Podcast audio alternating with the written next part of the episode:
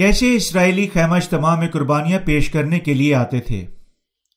تاریخی پس منظر۔ پیدائش کی کتاب، اس کا 15 باب اور اس کی 1 سے 21 آیت۔ ان باتوں کے بعد خداوند کا کلام رویا میں ابراہم پر نازل ہوا اور اس نے فرمایا، اے ابراہم تو مت ڈر، میں تیری سپر اور تیرا بہت بڑا اجر ہوں۔ ابراہم نے کہا کہ اے خداوند خدا، تو مجھے کیا دے گا، کیونکہ میں تو بے اولاد جاتا ہوں، میرے گھر کا مختار دمشق الیعزر ہے۔ پھر ابراہم نے کہا، دیکھ تو نے مجھے کوئی اولاد نہیں دی، دیکھ میرا خانزادہ میرا وارث ہوگا۔ تب خداوند کا کلام اس پر نازل ہوا اور اس نے فرمایا کہ یہ تیرا وارث نہ ہوگا، بلکہ جو تیرے صلب سے پیدا ہوگا وہی تیرا وارث ہوگا۔ اور وہ اس کو باہر لے گیا اور کہا کہ اب آسمان کی طرف نگاہ کر، اور اگر تو ستاروں کو گن سکتا ہے تو گن۔ اور اس نے کہا کہ تیری اولاد ایسی ہی ہوگی۔ اور وہ خداوند پر ایمان لایا اور اسے اس نے اس کے حق میں راست بازی شمار کیا، اور اس نے اس سے کہا کہ میں خداوند ہوں جو تجھے کسودیوں کے اور سے نکال لایا کہ تجھ کو یہ ملک میراث میں دوں۔ اور اس نے کہا کہ اے خداوند خدا، میں کیوں جان کر جانوں کہ میں اس کا وارث ہوں گا؟ اس نے اسے کہا کہ میرے لیے 3 برس کی ایک بچیا اور 3 برس کی ایک بکری اور 3 برس کا ایک مینڈا اور ایک کمری اور ایک کبوتر کا بچہ لے۔ اس نے ان سبوں کو لیا اور ان کو بیچ سے 2 ٹکڑے کیا، اور ہر ٹکڑے کو اس کے ساتھ دوسرے ٹکڑے کے مقابل رکھا، مگر پرندوں کے ٹکڑے نہ کیے۔ تب شکاری پرندے ان ٹکڑوں پر جھپٹنے لگے، پر ابراہم ان کو ہنکاتا رہا۔ سورج ڈوبتے وقت ابراہم پر گہری نیند غالب ہوئی، اور دیکھو ایک بڑی ہولناک تاریکی اس پر چھا گئی۔ اور اس نے ابراہم سے کہا، یقین جان کہ تیری نسل کے لوگ ایسے ملک میں جو ان کا نہیں پردیسی ہوں گے، اور وہاں کے لوگوں کی غلامی کریں گے، اور وہ 400 برس تک ان کو دکھ دیں گے، لیکن میں اس قوم کی عدالت کروں گا جس کی وہ غلامی کریں گے، اور بعد میں وہ بڑی دولت لے کر وہاں سے نکل آئیں گے، اور تو صحیح سلامت اپنے باپ دادا سے جا ملے گا، اور نہایتی پہری میں دفن ہوگا۔ وہ جو 4تھی پشت میں یہاں لوٹیں گے، کیونکہ اموریوں کے گناہ اب تک پورے نہیں ہوئے۔ اور جب سورج ڈوبا اور اندھیرا چھا گیا تو ایک تنور جس میں سے دھواں اٹھتا تھا دکھائی دیا، اور ایک جلتی مشال ان ٹکڑوں کے بیچ میں سے ہو کر گزری۔ اسی روز خداوند نے ابراہم سے کہا اور فرمایا، یہ ملک درائے مصر سے لے کر اس بڑے دریا فرات تک کنیوں اور کنزیوں اور قدومیوں اور ہتھیوں اور فریزیوں اور رفائم اور اموریوں اور کنانیوں اور جارجیسیوں یبوسیوں سمیت میں نے تیری اولاد کو دے دیا ہے۔ خدا کا کلام پر ابراہم کا ایمان۔ میں کتاب مقدس میں دکھائے گئے ابراہم کے ایمان کے لیے عظیم عزت اور ستائش رکھتا ہوں۔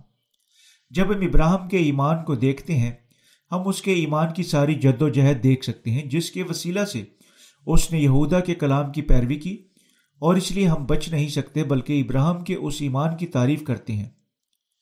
خدا نے عظیم طور پر ابراہم کو برکت دی، جس طرح پیدائش کی کتاب 12 باب اس کی 3 آیت میں دکھایا گیا ہے، جہاں خدا نے فرمایا، جو تجھے مبارک کہیں ان کو میں برکت دوں گا، اور جو تجھ پر لعنت کریں اس پر میں لعنت کروں گا، اور زمین کے سب قبیلے تیرے وسیلہ سے برکت پائیں گے۔ یہ عظیم برکت پیدائش کی کتاب 15 باب 1 میں بھی دکھائی گئی ہے، جہاں خدا نے ابراہم کے سامنے اعلان کیا کہ میں تیری سپر اور تیرا بہت بڑا اجر ہوں۔ اس طرح خدا ابراہم کے لیے خاص محبت رکھتا تھا، اور وہ اس کا اپنا خدا بن گیا۔ ابراہم کے کسودیوں کے اور سے نکلنے کے بعد خدا نے اس پر اپنے آپ کو ظاہر کیا، اور اسے کہا کہ میں تیری سپر اور تیرا بہت بڑا اجر ہوں۔ جب خدا نے یہ فرمایا، ابراہم نے جواب میں اس سے پوچھا، تو مجھے کیا دے گا؟ ابراہم کے یہ الفاظ ایک شکی دل سے نکلتے ہوئے، یعنی سوال کرتے ہوئے، بے ایمانی الفاظ نہ تھے کہ خدا اسے ممکنہ طور پر کیا دے سکتا ہے، بلکہ ان میں سے خدا کی طرف سے برکت پانے کی ابراہم کی شدید خواہش تھی۔ تب یہ برکت کیا تھی جو ابراہم نے خدا سے مانگی؟ یہ اس بات سے ظاہر ہوتا ہے کہ ابراہم نے خدا سے کہا کہ تو مجھے کیا دے گا، کیونکہ میں بے اولاد ہوں. میرا دمشق نوکر الیعزر میرا وارث ہے، جس طرح وہ میرا مبینہ بیٹا بن جائے گا جو میری تمام ملکیت کا وارث ہوگا، تو مجھے کیا دے گا؟ یہاں ہمیں سمجھنا چاہیے کہ وہ اپنے ذاتی بیٹے کے لیے کتنی شدت سے تڑپ رہا تھا.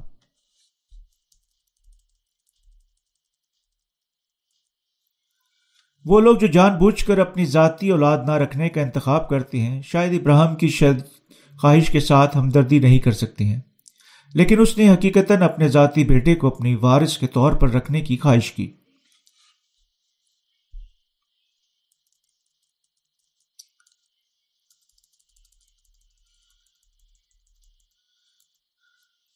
بالکل جس طرح خدا اپنے بچوں کو اپنی ساری برکات دیتا ہے جو اس کی شبیہ پر بنائے جاتے ہیں، لوگ بھی اپنی بہترین چیز اپنے ذاتی بچوں کو دینے کی شدید خواہش رکھتے ہیں. اسی طرح جب ابراہیم نے خدا سے کہا کہ میرا نوکر میرا وارث ہوگا، ہم سب احساس کر سکتے ہیں کہ اس نے خدا سے کتنا زیادہ برکت یافتہ ہونے کی خواہش کی تاکہ وہ اپنے وارث کے طور پر اپنے ذاتی بیٹے کو رکھ سکے.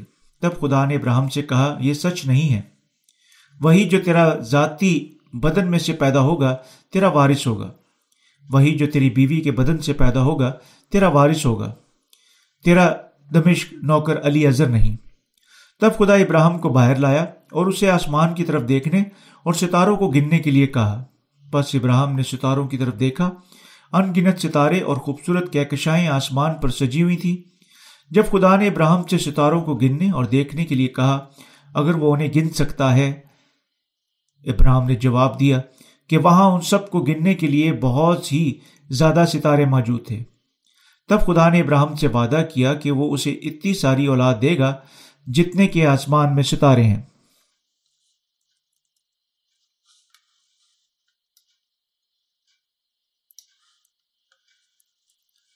ابراہیم نے وعدے کے اس کلام پر ایمان رکھا جو خدا نے اسے دیا، اور یہ ہے کیسے وہ ایمان کا باپ بن گیا جس نے حقیقتاً خدا کے سارے کلام پر ایمان رکھا.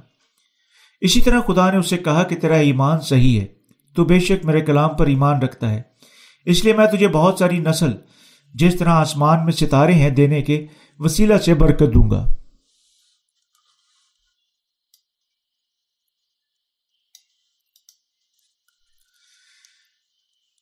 ابراہیم کی قربانی اور خدا کی کنعان کی سرزمین کا وعدہ. خدا ابراہیم کو کسودیوں کی سرزمین سے باہر لایا اور اسے وعدہ کیا کہ وہ اسے اور اس کی اولاد کو کنعان کی سرزمین دے گا. تب کیا ثبوت تھا کہ اپنا خدا اپنا یہ وعدہ پورا کرے گا؟ یہ دکھایا گیا ہے کہ خدا نے ابراہیم سے کیا کہا. میرے پاس 3 برس کی ایک بچیا، 3 برس کی ایک بکری اور 3 برس کا ایک مینڈا، ایک قمری، ایک کبوتر کا بچہ لا. یہ عہد کے ثبوت ہیں جو میں تیرے ساتھ تیری نسل کی کنعان کی سرزمین دینے کے لیے باندھ چکا ہوں. یہ ہمیں دکھاتا ہے کہ ابراہیم کی اولاد اپنے گناہوں سے پاک ہونے کے لیے خدا کو قربانی کا جانور دے گی، اور یہ خدا کا وعدہ تھا کہ اس ایمان کے وسیلہ سے وہ کنعان کی سرزمین میں داخل ہوں گے.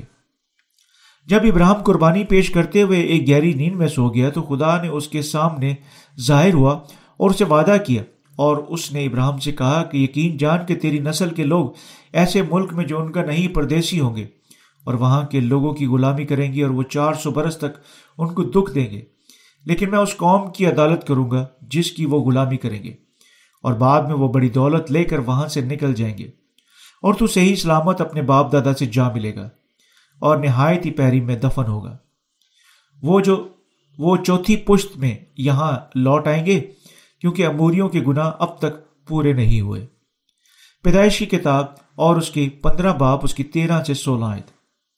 دوسرے لفظوں میں خدا نے وعدہ کیا کہ وہ اسرائیل کے لوگوں کو سرزمین مصر کی سرزمین میں بڑھائے گا اور تب انہیں کنعان کی سرزمین کی طرف لے جائے گا. ایسا کرنے کے لیے اس نے ان کے لیے قربانیاں پیش کرنے کا فیصلہ کیا جو خیمہ اجتماع میں ان کے گناہوں کو مٹاتی ہیں. ابراہیم کو دکھانے کے لیے کہ یہ وعدہ پورا کرے گا، خدا نے ابراہیم کی قربانی کے جانور سے کاٹے ہوئے گوشت کے ٹکڑوں کے درمیان میں سے ایک جلتی ہوئی مشال گزاری. اس طریقے سے ابراہیم کے ساتھ خدا کا وعدہ اور وہ اسے اور اس کی اولاد کو اپنے ذاتی لوگ بنانے گا. قربانی کے نظام میں نافذ کی گئی گناہ کی قربانی کے وسیلہ سے حاصل ہوا۔ خدا نے ابراہیم سے یہ بھی وعدہ کیا کہ یہ ملک درائے مصر سے لے کر اس بڑے دریا یعنی دریا فرات تک کنونیوں، قزوسیوں، قدومیوں اور ہتیوں اور فرزیوں، رفافیم، اموریوں اور کنانیوں اور جرجیسیوں، یبوسیوں سمیت میں نے تیری اولاد کو دے دیا ہے۔ وجہ کیوں خدا نے یہ وعدہ کیا اور دکھانا تھا کہ وہ ابراہیم کو اور اس کی نسل کے گناہوں کی قربانی کے نظام کے وسیلہ سے دھوئے گا۔ عمل جس کے وسیلہ سے خدا نے ابراہیم سے وعدہ کیا، یہ کلام پورا کیا، پرانے عہد نامے کی تمام تاریخ میں دکھایا گیا ہے۔ خدا نے یوسف کو مصر کا وزیر اعظم بنایا اور یعقوب کے سارے خاندان کو انہیں بڑھانے کے لیے مصر کی سرزمین میں لے گیا۔ پیدائش کی کتاب اور اس کے 41 باب 37 سے 45 آیت، پیدائش کی کتاب اور اس کا 47 باب۔ لیکن جو ہی وقت گزرا، ایک نیا فرعون اٹھا جو مصر کی یوسف کے مصر کے لیے شاندار عوام خدمت کو نہیں جانتا تھا، اور اس نے اسرائیل کے لوگوں کو ستانا شروع کیا جو تب اس سرزمین میں بڑھ رہے تھے۔ جلد ہی اسرائیلی حتیٰ کے غلام بن گئے، یعنی مصر کی قید میں کام کرنے کے لیے مجبور ہو گئے۔ خروج کی کتاب اور اس کے 1 باب اس کی 8 سے 14 آیت، حتیٰ کہ اس طرح اسرائیل کے لوگوں نے بڑھنا جاری رکھا، اور اس طرح فرعون نے انہیں حتیٰ کہ غلامی کی زیادہ بوجھ کے ساتھ دکھ پہنچایا۔ یہ تھا جب اسرائیل کے لوگ 400 سال کے لیے اپنی غلامی کے ساتھ مصر میں تکلیف اٹھا رہے تھے کہ آخر کار وہ نجات دہندہ کی تلاش میں آئے۔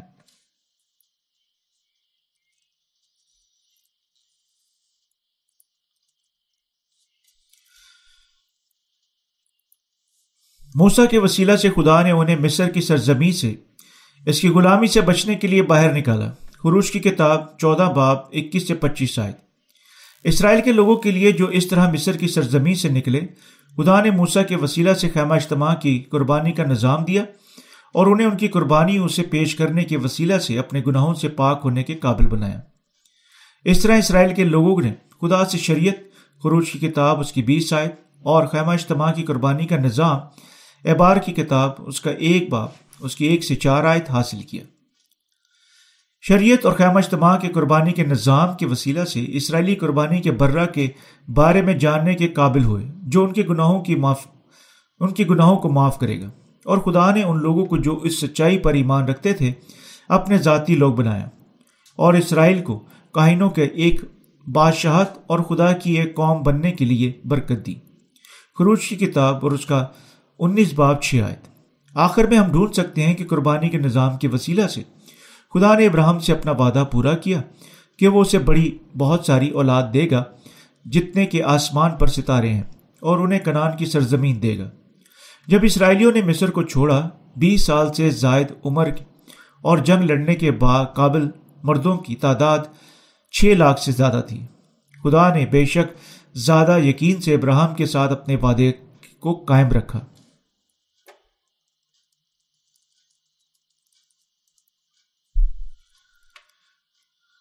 ابراہیم کے ایمان کو دیکھتے ہوئے کہ اس نے اس کے وعدے کے کلام پر ایمان رکھا، خدا نے ابراہیم کے اس ایمان کو منظور کیا۔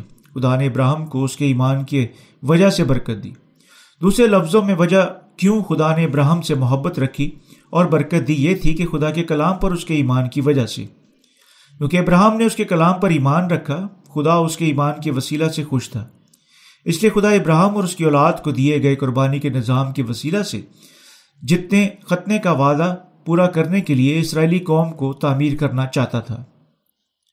ہم دیکھتے ہیں کہ ابراہیم کا ایمان خدا کی معرفت منظور کیا گیا، اور جو ہی اس نے خدا کو اپنے جانور کی قربانی پیش کی، یہ ایمان ہمیں بھی ہمارے تمام گناہوں سے معاف ہونے کی اجازت دے چکا ہے، ہمارے اعمال کے وسیلہ سے نہیں بلکہ خدا کے کلام پر ہمارے ایمان کے وسیلہ سے۔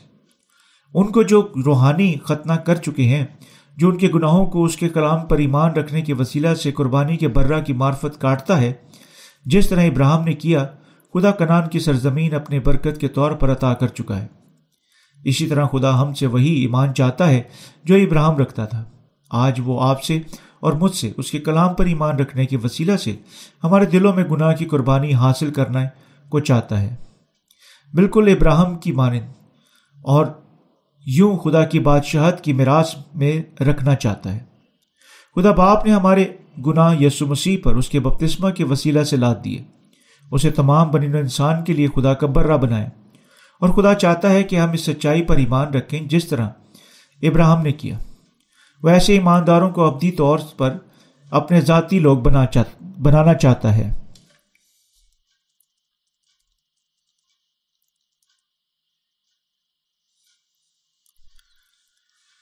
خدا ہمیں دکھاتا ہے کہ بالکل جس طرح ابراہیم خدا کے کلام پر اپنے ایمان کی وجہ سے عظیم طور پر برکت یافتہ ہوا، حتیٰ کہ آج آپ اور میں بھی ایمان رکھنے کے وسیلہ سے جو ابراہیم رکھتا تھا، خدا کی تمام برکات حاصل کر سکتے ہیں۔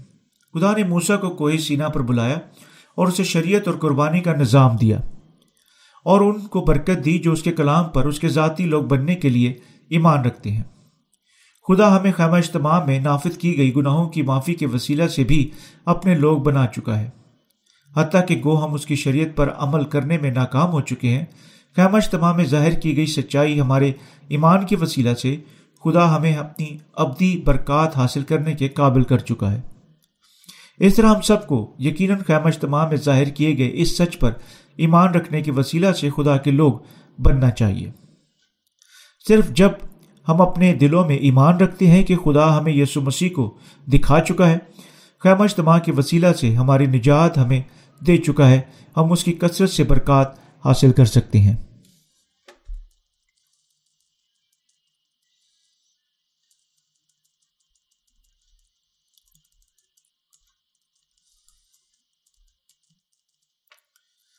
بالکل جس طرح ابراہیم نے خدا کے کلام پر ایمان رکھا، اسی طرح ہمیں یقیناً اس کے کلام پر مبنی خدا پر ایمان رکھنا چاہیے۔ ابراہیم کو اس کے اچھے اعمال کی وجہ سے نہیں، بلکہ خدا کے کلام پر اس کے ایمان کی وجہ سے برکت دی گئی تھی۔ شریعت کے وسیلہ سے خدا ہمیں ہمارے گناہوں کو جاننے کے قابل کر چکا ہے، اور خیمۂ اجتماع کی قربانی کے نظام کے وسیلہ سے وہ ہمارے گناہوں کو بے عیب قربانی کے برہ پر لادنے اور اس کا خون خدا کو دینے ہاں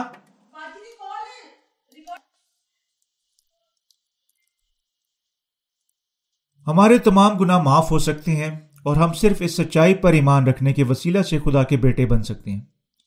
کتاب مقدس ہمیں بتاتی ہے کہ صرف وہ جو اپنے دلوں کے ساتھ اس سچائی پر ایمان رکھتے ہیں، خدا کی سب برکات کو حاصل کر سکتے ہیں۔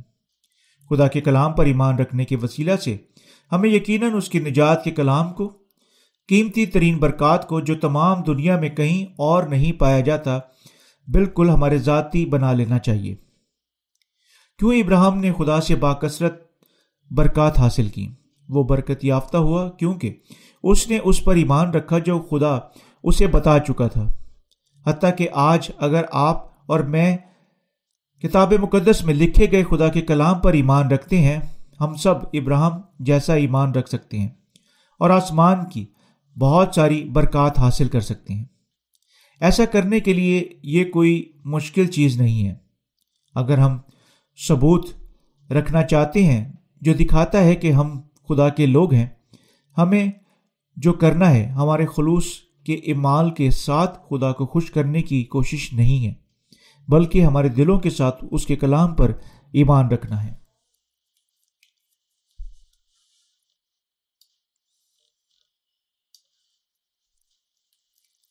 خدا نے اپنے کلام کے ساتھ ابراہیم سے وعدہ کیا کہ وہ اس کی نسل کو کنعان کی سرزمین دے گا۔ آج کے دور میں ہم میں سے سب زندہ رہنے والوں کو یقیناً ایمان رکھنا چاہیے کہ یسوع کی چار خدمتیں جو خیمۂ اجتماع کے آسمانی، ارغوانی اور سرخ دھاگے اور باریک بٹے ہوئے کتان کے وسیلہ سے ظاہر اور پیش کی گئی تھیں، ہمیں ہمارے تمام گناہوں سے بچا چکی ہیں، اور اس طرح ایمان رکھنے کے وسیلہ سے ہمیں یقیناً ہمارے گناہوں کی معافی حاصل کرنی اور خدا کے بیٹے بننا اور آسمان کی بادشاہی کو میراث میں لینا چاہیے۔ ہمیں یقیناً حتمی طور پر اس کے کلام پر ایمان رکھنا چاہیے، کیونکہ خدا کا واحد الفاظ بھی بے فائدہ نہیں ہے، اور کیونکہ اس کا سارا کلام سچ ہے، ہمارے ایمان کے لیے اشد ضروری ہے۔ ہمیں ضرور یقین کے ساتھ اس کے پانی اور روح کا کلام جاننا چاہیے، اور ہمیں یقیناً ناکامی کے بغیر اس پر ایمان رکھنا چاہیے۔ کیونکہ یہ حتمی سچ ہے۔ کیا اب آپ ایمان رکھتے ہیں؟ اگر آپ اپنے دل کے ساتھ سچائی پر ایمان رکھتے ہیں اور اپنے منہ کے ساتھ اس کا اقرار کرتے ہیں، آپ خدا کی معرفت منظور کیے گئے کیونکہ راست بازی کے لیے ایمان لانا دل سے ہوتا ہے اور نجات کے لیے اقرار منہ سے کیا جاتا ہے۔ رومیو کا خط 10 باب اور اس کی 10 آیت۔ یہ ہے کیوں ایمان اتنا اہم ہے۔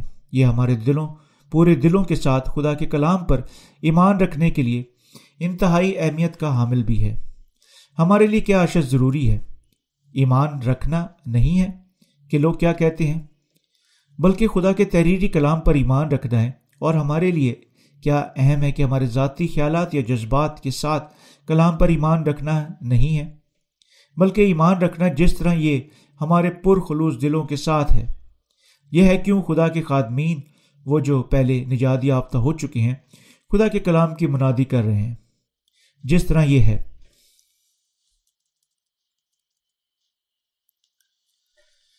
خطنے کے نشان کے ساتھ خدا نے اپنا عہد ابراہیم اور اس کی نسل کے ساتھ باندھا اور انہیں خیمۂ اجتماع کی قربانی کا نظام دیا تاکہ وہ یسوع مسیح آنے والے مسیح پر ایمان رکھ سکیں، جو اپنے بپتسمہ اور صلیب پر اپنا خون کے ساتھ انہیں تمام گناہوں سے معاف کرے گا، اور اس طرح اس ایمان کے ساتھ وہ خدا کی بادشاہت میں داخل ہو سکتے ہیں۔ میں خدا کے عہد کے کلام پر ایمان رکھتا ہوں۔ نہ صرف ابراہیم خدا کے کلام پر ایمان رکھنے کے وسیلہ سے برکت یافتہ ہوا، بلکہ ہم سب بھی بالکل جس طرح اس کے کلام پر ایمان رکھنے کے وسیلہ سے برکت یافتہ ہو سکتے ہیں۔ میں ایمان رکھتا ہوں کہ خدا نے ہمیں ہمارے تمام گناہوں سے بچانے کے لیے خیمۂ اجتماع کو تعمیر کیا۔ یہ ہے کیوں خدا نے ابراہیم کی نسل کو کوہ سینا کے سارے رستہ میں رہنمائی دی اور انہیں شریعت اور خیمۂ اجتماع کی قربانی کا نظام دیا۔ ہم سب کو یقیناً احساس کرنا چاہیے کہ یہ سچ خدا کی اگبت اندیشی ہے۔ آمین۔